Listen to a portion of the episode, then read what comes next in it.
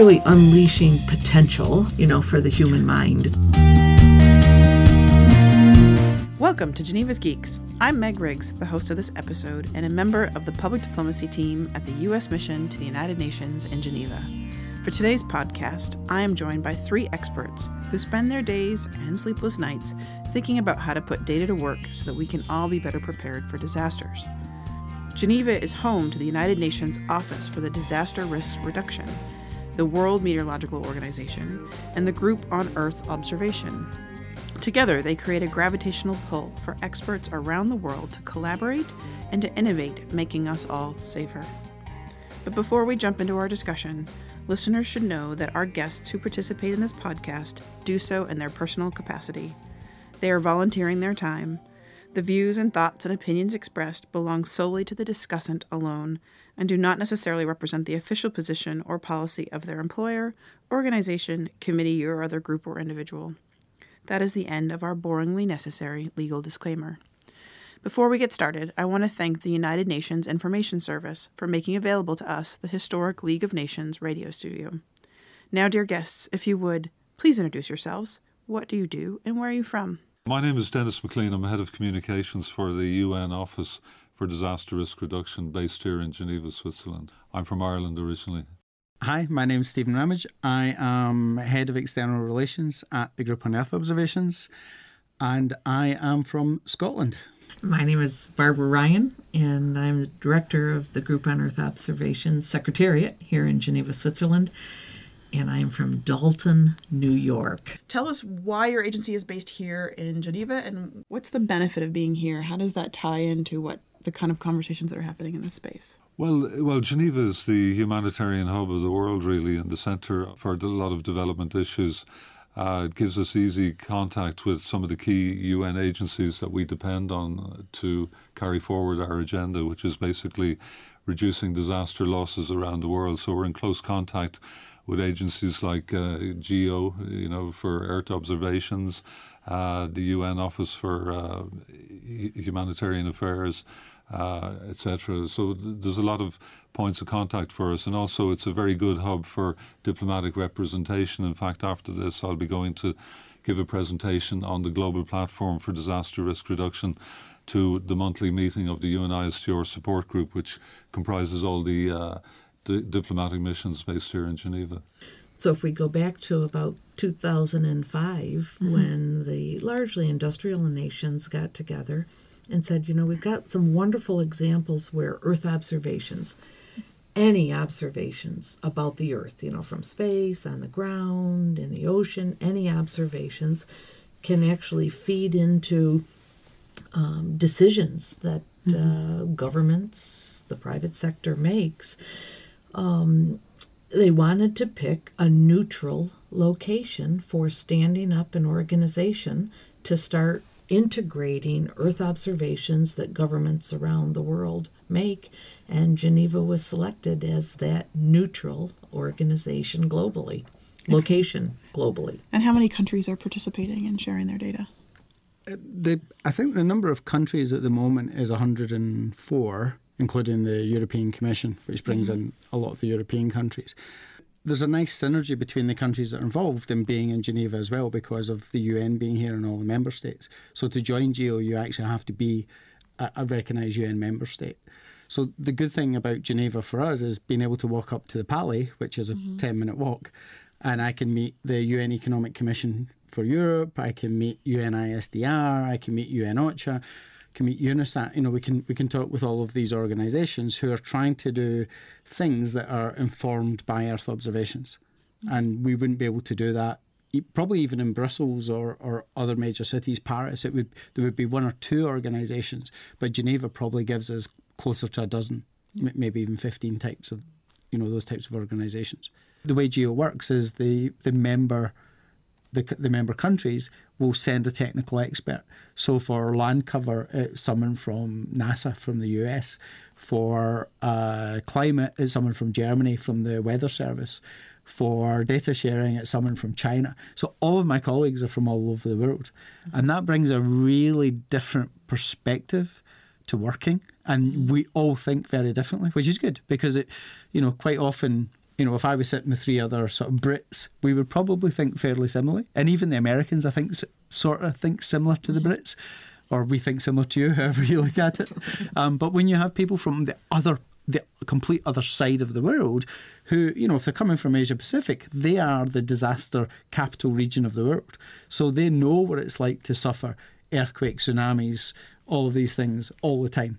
Whereas for us, it's not such a common thing. So having that mix of experience and cultural input mm-hmm. is, is really, really valuable, I think. And it also helps you translate for assumptions. I think the one thing that you learn when you do international work is how many assumptions are built into your objectives based on your culture. And then when you try to like do it with another group and you both come back and you have completely different things, though you followed the instructions that were written pretty closely, you mm-hmm. have to be working together to understand what's not said. Yeah. Where we see that a lot is just engagement with the private sector.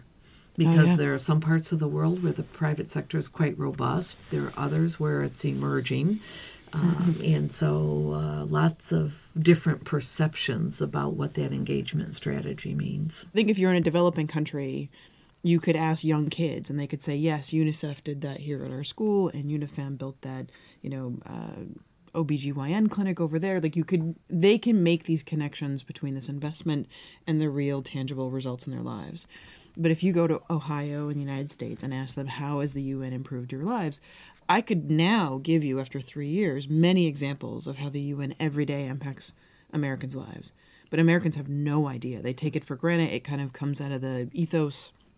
And, so, I would say that parallel is probably true for a lot of Western Europe as well. Absolutely. And we don't understand that why, when we mail old fashioned mail from Ohio to Scotland, why does it get there? oh, you need the UN to create that mail system that connects those spaces. Why can you dial phone numbers and have it work internationally? How our data does go into anticipating a hurricane in Florida. It might not just be American weather systems, Absolutely. but it's global weather systems that are looking in that. And so there's lots of ways. The negotiation for the satellites that are in the sky who can use them? What's the bandwidth for those? And someone has to make those decisions or else it comes down to conflict. And the goal is to avoid the conflict and come up with solutions that work for everyone. Why did your agency come to exist? What was the problem it was hoping to solve? Well in the in the 80s they had the international decade for disaster reduction which was uh, formulated basically because there was a sense that you know humanitarian operations were becoming huge more needed to be done on prevention reducing the need for humanitarian emergency relief operations.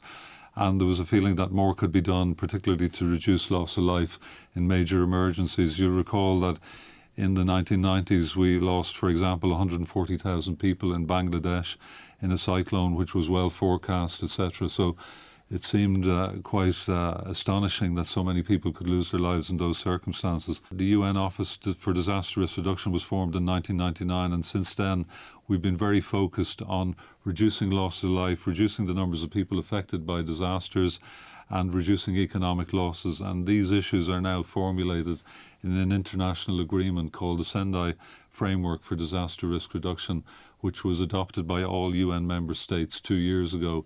And so in the last two years, we are relentlessly pursuing the seven targets outlined in that uh, particular framework agreement. And the first one of those is to reduce loss of life, reduce mortality, which means using, you know, Earth observations, etc., and other methodologies to, you know, understand where where exposure is growing in the world, you know, and w- what we can do then to focus efforts to reduce that exposure to disasters the countries have to respond to the Sendai framework for disaster risk reduction. Mm-hmm. They've got the Paris Agreement for climate change, but they've also got the Sustainable Development Goals. Mm-hmm. And there's a kind of an artificial barrier between them all mm-hmm. in terms of organisations, but in terms of the reporting and in terms of how the world actually works, there, there are no barriers. All these things are interlinked.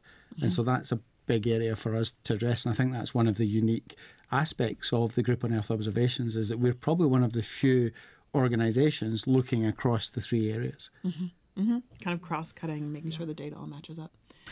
We have just one other um, kind of tagline that goes along with that, and we say, you know, countries have borders, Earth observations don't. And so much of the data that's collected, you know, the Earth behaves as a system, doesn't mm-hmm. necessarily reflect uh, or respect political boundaries. And so we want to just make sure that whatever data is out there is in fact responding to how the Earth actually behaves. When I first arrived in Geneva, one of the first projects that my office worked on was a video for your office. And I remember arriving saying, What's geo and why do we care and where is this going? And I was amazed to learn one, how much data the United States collects on weather globally and had been collecting for a long time because it impacts our military interest, impacts our economic interest. Like we have a reason to need this information.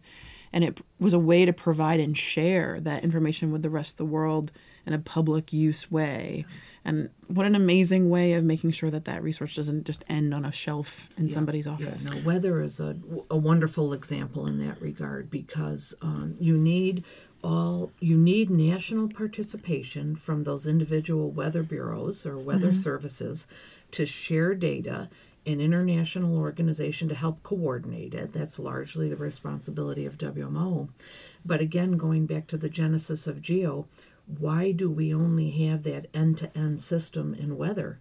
Right. How come we aren't seeing those those same connections of Earth observations all the way to decisions in agriculture, in energy, in water, in biodiversity, in disasters? Right. And so that goes back to also the genesis of the group on Earth observation. And I keep thinking about disasters in general. I, so much of what I think from an American perspective, the UN does is helping the poor. And so Americans today are questioning, well, what's their value add? The disadvantage of disasters, I don't want to say the benefit, that's the wrong word, is that this does impact everyone. And frankly, this is an area that there's no country that's left out of this. We all have a stake in the outcome. I think there's that's exactly right. And there's one other um, element just from an asset perspective. If we look at those Earth observations that are collected from space, the polar orbiting satellites are collecting data all over the Earth, mm-hmm. not just over their individual country. And so the again uh, long tradition of uh, broad open data sharing in the United States and growing elsewhere around the world um, is a key uh, is a key asset. It's just like if it was used more fully around the world, it's like having an investment, mm-hmm. making an investment in another place mm-hmm. in a less developed nation. But but the, also the impact of disasters now is not just within one area. A disaster in Indonesia will could impact the whole world because of the knock on effects. Mm-hmm. And I think that's what people are starting to understand is that this really is a global issue and mm-hmm. everyone needs to work together. And so, and climate's the same, you know, it's not just happening mm-hmm. in one small place and we have to target it. So, multilateral diplomacy is a long game. Yes. What are some kind of successes or wins in the last year that you're proud of, kind of the progress? Well, made? personally, what stands out for me was uh, the, the Indian government adopted for the first time a national disaster management plan and the Indian Prime Minister, uh, uh, Mr. Modi, welcomed the Sendai framework, and he said this plan was based on the priorities for action in the Sendai framework. And we see clear evidence now that of India's commitment to delivering on that at a very at the very local level. In fact, in just two weeks' time from now, from now, they will have a national platform for disaster risk reduction meeting for, you know, on one of the first occasions since this announcement to actually work out in detail what it is they can do at the local level down to the very to the village level to reduce disaster losses and to increase uh, the culture of risk reduction across India. We have this global Earth observation system of systems, GEOSS. Mm-hmm. I'm watching what's happening around the world in the regions. And AfriGEOSS, which is the African GEOSS, mm-hmm um, has has been successful. It's been coordinated out of the Geosecretariat in in Geneva um, by my colleague and and this um, Lisa, and that's worked really well. And I think. Um, then we had AmeriGEOSS, which is doing the same for the Americas and, and having a great level of success and doing a lot of outreach and really, really starting to, to, to have good recognition.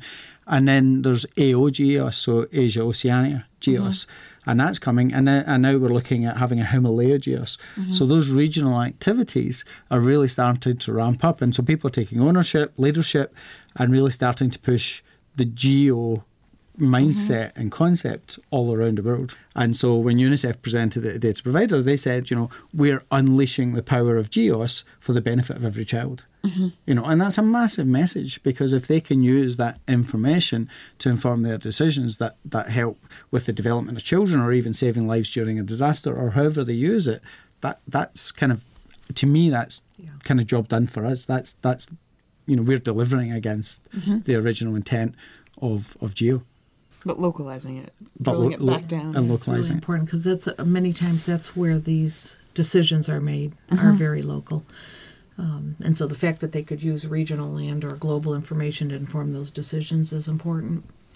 I think another key access has been really further development of an initiative we call GEOGLAM, Geo's Global Agricultural Monitoring Effort.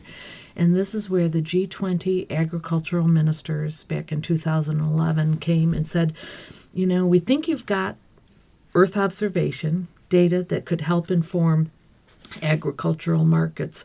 Could you pursue a relationship with AMIS, the Agricultural Marketing Information System? This is a unit um, that's uh, in Rome, associated but not part of FAO, the Food and Agricultural Organization.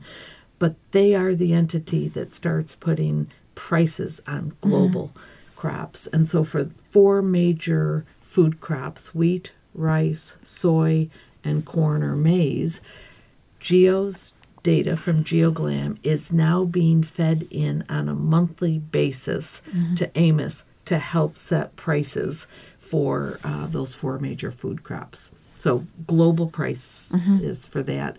And um, And I think if, for people who haven't worked in places where that matters, um, if you're in a developing country where you've got you know women who are farming corn in the Sahel, you know, African desert, they need to know when they can show up and sell their corn and get the real costs. And in the past, there's always been these massive fluctuations Right. of everyone shows up at once so that they the, the price drops. These women who barely get by anyways don't get what their corn is really worth. But if they're able to track that over time, and we were watching like women from the village track it on their phones so that they could make sure that they actually got you know the most amount of value out of their corn, so they could actually you know educate their kids. And so there's a real direct connection between understanding the market for these grains. But I mean, again, in terms of linkages, look at food security and being able to forecast that. I mean, mm-hmm. that that links massively to disasters again. I mean, it's another. we think type of disaster as a hurricane, but the reality is if you don't oh. have food, that's a disaster. Exactly, exactly. And we actually have a call for applications at the moment where people can take the Like free to and open, design apps. yeah, on top of the data that we pr- freely provide. We had a small company called uh, Development Seed from DC who built uh, an artificial intelligence voice recognition system on top of Siri, where they just spoke to Siri and they said, We'd like to see Earth observation for this period, for this region, and this type of Earth observation data, and up pop the data. So, you know, there's some really exciting stuff happening. Same thing that Denis commented on. Many investments are being made by the private sector, and they're a key part of this ecosystem. And so, as we advocate for broad open release of government data, the private sector has a key role to play to come in and uh, design these apps that you talked about Yeah. for farmers uh, out in the field, uh, or just value added products and services that can be built on broad open data that taxpayers have already paid for. in the earlier conversation, there was a reference to Bangladesh, and that there are people who knew this disaster was kind of headed down the pike, but before there was a mechanism to share that information. I think the big thing that strikes me is that just you have all these people who are pulling in data, and just because you have it doesn't mean I know about it. But then after the fact, when you go, wait a minute, you knew, the the kind of social response to that is devastating. And so it's kind of shoring up that you have it, you have it, but I don't. How do we make sure we all have the right information? That's a big piece. Yeah, it is a big piece. And, you know, I think that's, again, going back to maybe the upcoming Cancun meeting or the UNISDR efforts. That's why it's so, so important because we keep learning this lesson over and over again. I one, read a fascinating book a few years ago called Isaac's Storm, and it's about the uh, 18 turn of the century 1800 to 1900 hurricane in Galveston. And in fact it's why Houston even exists today because they moved up upstream from Galveston. Uh, but the same thing weather forecasts coming off Puerto Rico said this is going to be a terrible storm. And uh, then there were local weathermen in Texas and of course the juxtaposition of Washington and the debate and discussion between a field office and headquarters, and just confusion about how big this storm is. And to this day, it is the United States, still the United States' most deadly natural disaster, is that uh, Galveston storm in uh, 1890. I guess it was 1898, 1900, right about that turn. What is the conference you're working on for right now? Well, the global platform, you know, one of the one of the interesting things about this area of reducing disaster risk is that, you know, ever since the Indian Ocean tsunami in 2004, which claimed over 220,000 lives, the world has met every two years to discuss how it can fine tune its efforts to reduce disaster losses, particularly to reduce mortality. And we've had a lot of success in that area, particularly on, on reducing loss of life. I mean, it's a long time now. It's many years since we've had what we call a mega disaster in which over 100,000 people have been killed. I'm not saying that, that such an event could not happen again, particularly, you know, when you look at seismic risk across the world. But, you know, by and large, governments, local governments, the private sector, other stakeholders are becoming much more efficient, much more effective in recognizing what can be done to reduce the risk of loss of life, particularly in urban settings. Uh, we're seeing much stricter adherence to building codes, much better uh, approaches to land use, etc. And uh, you know, generally, we can say that we have been successful in reducing mortality, but unfortunately, in the area of economic losses, uh, a lot more needs to be done to to help countries like Haiti, for example, which lost 32% of its GDP as a result of Hurricane Matthew in October 2016. Apart from the fact the, the tragedy of losing over 600 people as well, you know, a country like Haiti can ill afford to lose that kind of uh, that kind of uh, you know suffer that kind of economic loss in in already you know pretty dire circumstances. It's the poorest country in the Western Hemisphere, and it's still recovering from the 2010 earthquake, which cost it 120 percent of its GDP. So those accumulated losses you know, make it very difficult to make progress on, you know, redu- eliminating poverty and making, uh, you know, making other social gains in uh, a setting like that. So that's why it is so important to focus on disaster risk in low-income countries, you know, least Mm-hmm. developed countries. Well, our goal down there is to continue to reinforce and cement the fact that if you don't bring all the data to the table, you're sub-optimizing your your design solution. We're working really hard within this community to say, governments, you are investing in Earth observation. You know, until they start sharing the data more broadly, um, you're not going to get a complete solution. You're sub-optimizing the solution. You're undercutting So your you're private sector. that's You're undercutting, yeah. Yeah, yeah. You're, um, you're just not using all the the tools that you have Invested at in. hand. Yeah, and have already invested in. I think that's one of the big things in my three years here in Geneva is there's a lot that is being built that is really great, but it's that last link that puts the data to work, which is why it's like one of my favorite tag phrases here, Geneva, putting the data to work. But it's that making sure that all those agencies who've collected all that data actually get it into the hands of businesses or communities that can make those real time decisions. And there are a number of them Colombia, Sweden, Mexico who are looking at integrating Earth observation data with Their uh, stats. with their stats. And really, that's really powerful. So that's one set of stakeholders. The other is the civil protection agencies and those working on disaster risk reduction, whoever Mm-hmm. the they are. FEMA across- equivalent in every E- country. e- exactly. So making them also aware of the availability of the data and the integration possibilities. Now, some of them are a step ahead because they've necessarily had to have that data to make some decisions, but not all of them. And so, as they build their national disaster risk reduction programs, you know, as Denis was talking about India, then we hope that Earth observations will be a a key part of that. So we, we held a meeting uh, for our data providers. So we have this what we call the it is basically a portal for open Earth observation data and information, and the portal has hundreds of millions of resources that are freely available, accessible, discoverable, downloadable, all that good stuff.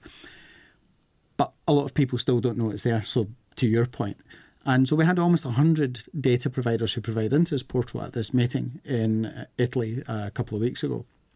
And even just saying to people, you know, can we put your data in there was was actually something that had never been done. So there's a lot of people sitting there and we said, How many of you provide data into the portal? And half the hands went up and the other half didn't. So even just by doing that, we, we suddenly increased the number of people who are providing data. Mm-hmm part of the challenge is also making sense of that data. So mm-hmm. if you look at what's happening in Earth observations, there's a lot of talk about big data. So one, just one of our participating organisations, ECMWF, European Centre for Mid-Range Weather Forecasting, they have. They told me they have 158 petabytes, or maybe it was 180. It's some huge What's a number. Petabyte? It's well, just think it's enough data to go around the world several times. Okay.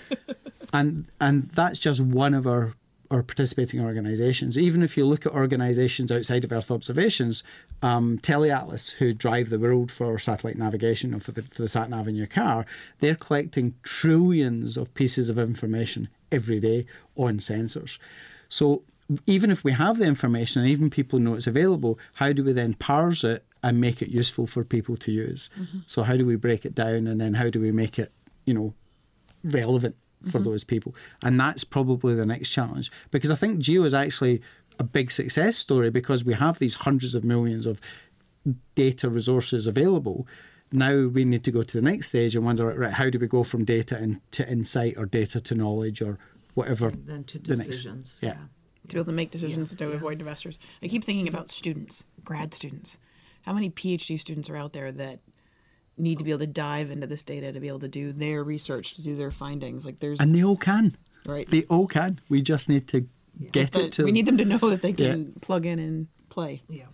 But if we go back to students in particular um, in 2007 when the united states changed the landsat data policy so that all the data from the landsat satellites would be broadly and openly available uh, the daily downloads increased two orders of magnitude. 53 scenes a day to 5,700 scenes a day, many of whom were students coming in and saying, I no longer have to buy that mm-hmm. Landsat scene. I can just ingest it mm-hmm. and extend my study area because you know I don't have to use my money to buy data. I can mm-hmm. actually use the money I the get petavolumes of yeah, data yeah, that are from out the National there. Science Foundation and whoever to actually do my research. And so mm-hmm. there's some phenomenal stories out there. Well, and the other, broad open data. And the other thing for me, in terms, of, if you look at universities and academics and students, in many countries, those are the people who are informing the governments. Those are the advisors. Those are the people who are providing. As they do their research and they find things that they, they exactly flag those findings. exactly, and or they'll be trusted advisors to the government. I've seen this all over the world.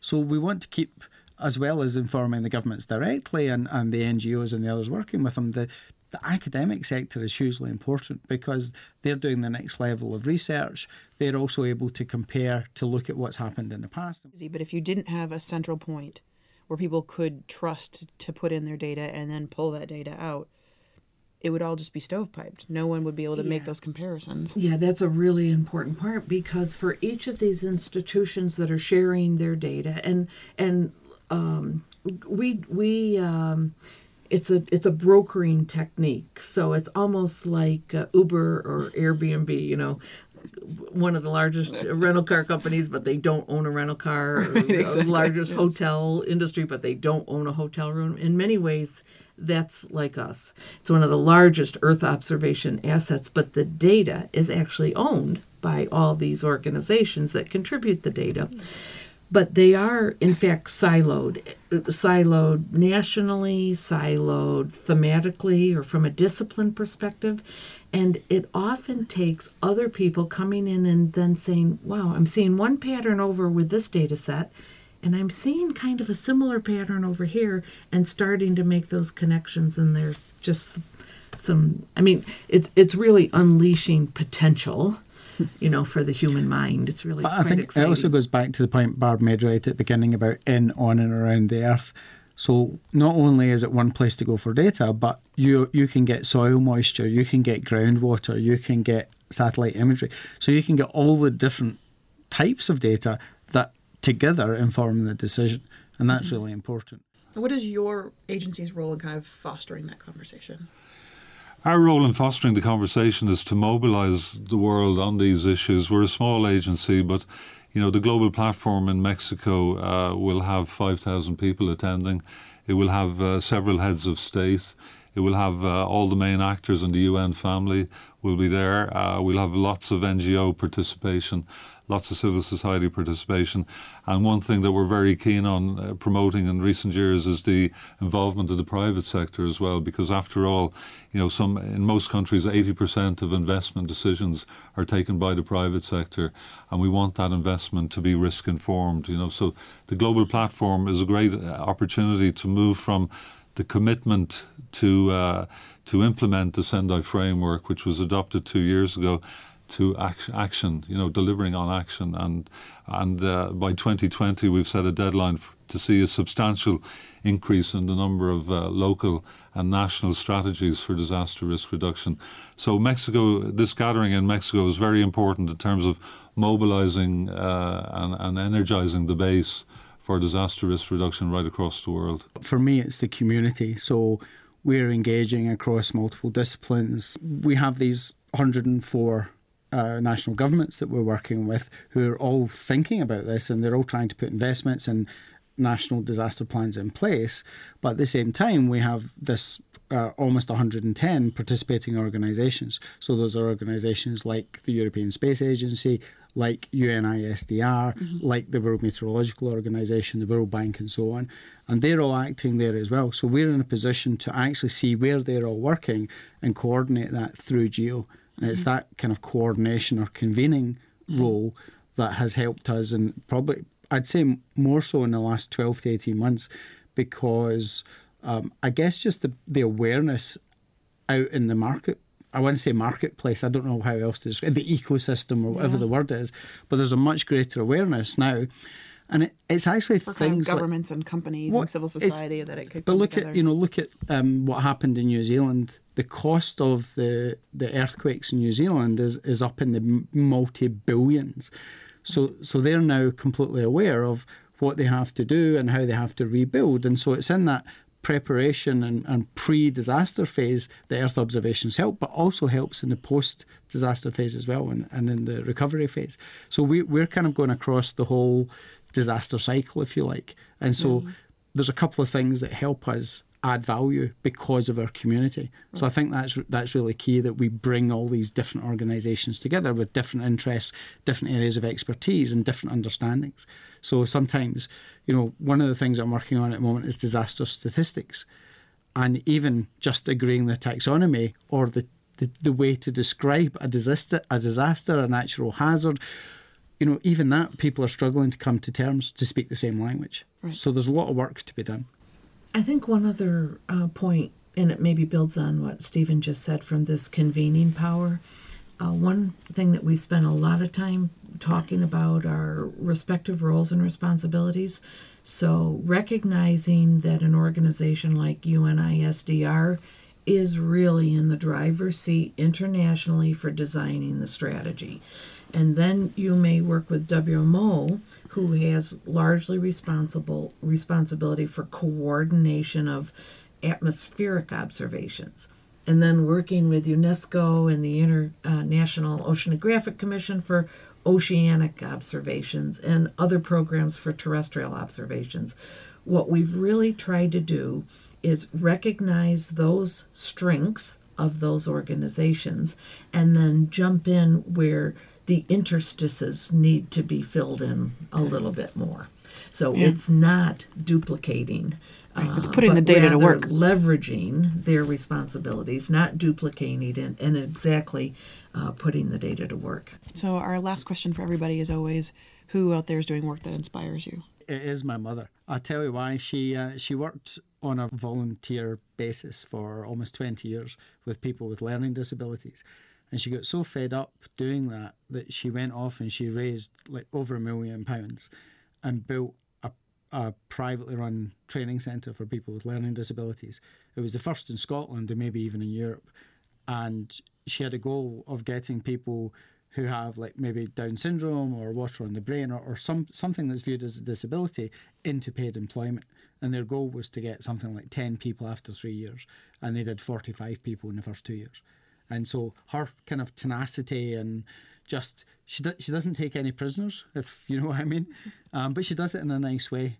Yeah. And so I'd like to kind of follow in her footsteps. But you know, she got a, an MBE from the Queen for her work, so it's quite it's quite a status to reach for me. If I had to think about it, at least the type of person or organization that kind of really excites me, it's someone that's really kind of challenging either our standards assum- assumptions or the standard or the status quo like I think what3words did, or just trying to break down science for for citizens to understand. So, you know, it could be somebody like an Elon Musk that has really got some big visions out there. Mm-hmm. So having three words that are easy to remember and easy to pronounce, done a lot of work on the algorithm that produces the combinations of the words, the size of the words that are in there, and you know you have all the small words in the built-up areas or the urban areas, mm-hmm. and then mm-hmm. the long words out in the middle of the ocean. So there's a lot of work has been done to make it a really smart system. So they they have 57 trillion three by three meter squares, which give you a, unique way to address the world. you're in somewhere like you know the Simien Mountains of Ethiopia, it gives you a chance of actually telling a company how to deliver something to you that in other words there's no address well you can always use latitude and longitude but the problem with lat long is that it's very long strings of numbers and nobody's no going to remember. um, you might get them mixed up. Well there are a lot of people inspiring us this year. Um, you know, I think, uh, you know, this year we're focused on target B of the Sendai framework, which is about reducing the numbers of people affected uh, across the world by disasters. So, key to that is uh, Earth observation. So, GEO would be one of the groups that would inspire me because flattering our guests I, in the room. Not at all. you know, because we're we're very focused now on exposure and how do you reduce exposure. Well, the first thing to do is to understand the extent of that exposure. I mean, this 21st century is the century of the city. You know, we're seeing a breakneck urbanization taking place right across the world, and to understand how that is uh, colliding with other risk factors is very important to us. You know, whether it's climate change, whether it's uh, environmental degradation, whether it's poverty. You know, we need to have a good understanding of that, and GEO is a big part of helping us to get there. I can't thank enough Denis McClean, Barbara Ryan, and Steven Ramage for taking the time out of their busy schedules to be part of this podcast series. Thank you to the United Nations Information Services sound team at the historic League of Nations radio studio for helping us do justice to our guests' ideas. Thank you, listeners, for tuning in. As we explain in the intro to the podcast series, each episode will delve into a completely different field. Collectively, they will tell the story of the diverse array of international experts, our favorite of Geneva's geeks, and their innovative collaborations that will impact our future. Be on the lookout for our upcoming episodes in the coming weeks. You can listen to the podcast at the U.S. Mission to the United Nations in Geneva website or subscribe on iTunes. Rate us and tell your friends, tell us your ideas and feedback. We look forward to bringing you into the fold of Geneva's geeky discussions that we couldn't stop thinking about. We hope that you find them as compelling too.